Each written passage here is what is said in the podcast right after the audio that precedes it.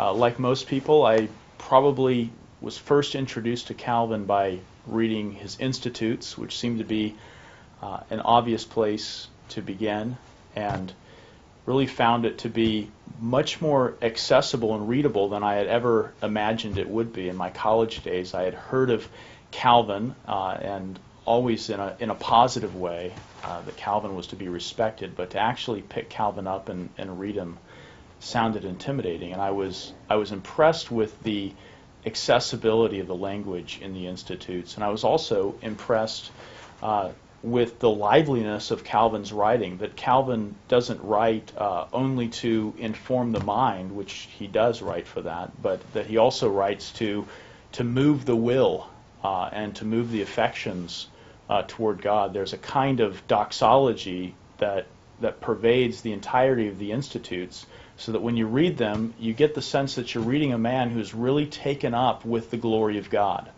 I was also impressed with how long it took me to finally get to Calvinism, uh, as I had thought of it, uh, in reading uh, the Institutes. I thought I'm, you know, in my limited vision of what I thought Calvin would write about, I was looking for five points of Calvinism, and what I found instead was uh, a Christian scholar and churchman who was taken up with the glory of God in all of life. Uh, so that Calvinism, broadly conceived, is not so much about uh, election and depravity, those are, those are fundamental concepts, but it is much more about declaring the glory of God uh, in all areas of creation and salvation. Uh, God in Himself, God as Creator, God as Redeemer, God as Consummator of all things. Those those themes uh, pervaded even into the, the careful nuances of of the institutes. Moving on from the institutes, uh, the next place where I discovered Calvin or more of Calvin was in reading Calvin's commentaries.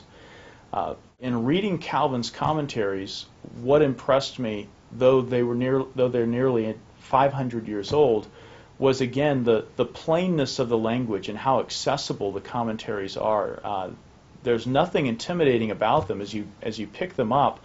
Uh, you immediately pick up the the pastoral tone uh, but the other thing that you pick up in Calvin is you pick up a, a careful attention to the text of Scripture itself. Uh, one of the great blessings of the Reformation, uh, as much as there is a, as much as the cry of the Reformation may be sola scriptura, coupled with that cry is also the, the cry of the Renaissance, which is ad fontes, uh, to the source.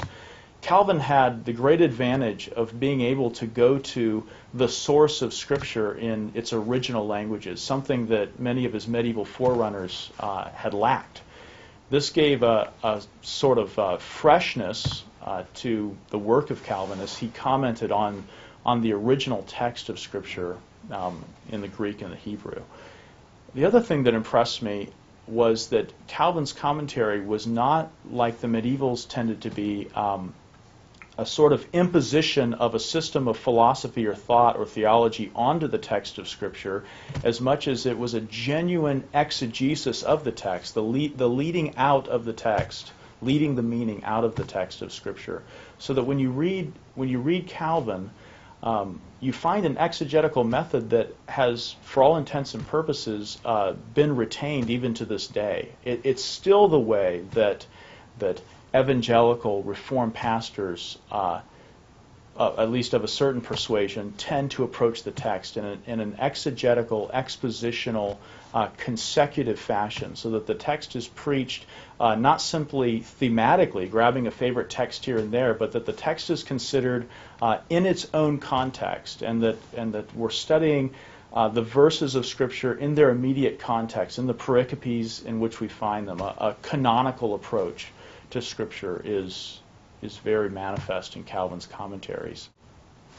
Uh, in, in addition to commentaries and institutes, the other thing that is there to be discovered in Calvin is also uh, the number of sermons, uh, many of them translated into English, and, and this year, the, the 500th birthday of Calvin, uh, is the year in which we're seeing a lot of new translations and, and original translations of Calvin's sermons coming into English the sermons don't the sermons don't look like the institutes or the commentaries in that the sermons uh, really follow a pattern of exposition that is retained today, which is a focus on uh, the text and what the text says, uh, interpretation, what the text means, and application, how the text uh, applies to the people of God.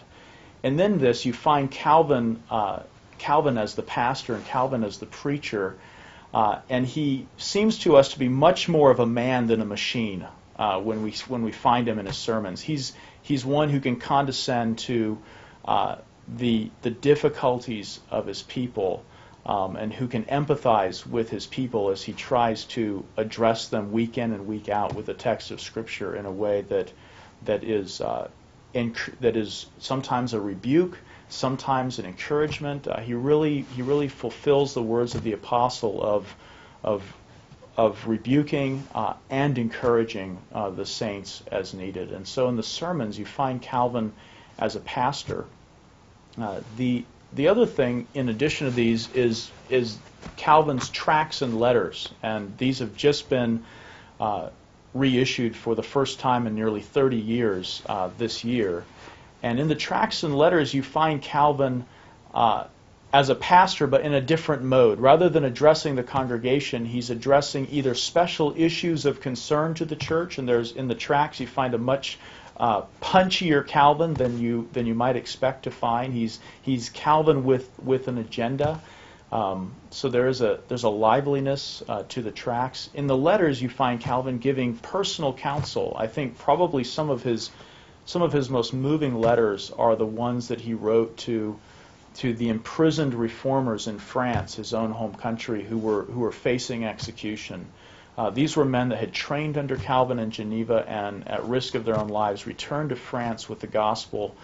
Uh, and many of them sacrificed their lives. But before they died, they're in correspondence with Calvin. And to read Calvin preparing young men that he knew and loved uh, to face death for the cause of Christ and the gospel, uh, a gospel of grace alone, uh, is is really a powerful impression. It kind of it almost as it were puts puts some some flesh uh, on Calvin and and really gives you the sense of Calvin as a man. The the other thing in my own in my own reading of Calvin that has been that I've really enjoyed is reading biographies of Calvin. Which, as as unexciting as that sounds, uh, if you know nothing about Calvin, is really is really uh, an exciting adventure to find out what his life was like. That he was that he was uh, a father, also a widower. That he knew uh, he knew the joys and the pain of life. Uh, he knew what it was to give counsel to relatives that were going through divorce. I think even in his own home, his brother and his brother's wife lived there, uh, and there was an affair, and the wife left his brother. Uh, Calvin Calvin lived uh, strikingly in, a, in an age uh, similar to our own. Uh, as, as hard as that might be to believe, Calvin was, in, in a real sense, the, uh, a forerunner of the modern era. Uh, the, the things that trouble us uh, in our homes and lives now were things that Calvin was familiar with in his own experience. And he didn't, he didn't approach the difficulties of, of life as uh, a detached academic in his ivory tower, but much of his reading and his writing and his contributions that are so voluminous were were written within earshot of of children of children playing and of the difficulties uh, of the home as he as he didn't uh, operate as a recluse, but he really operated as as a pastor and a citizen uh, of Geneva, and all that that entailed of what we might call real life.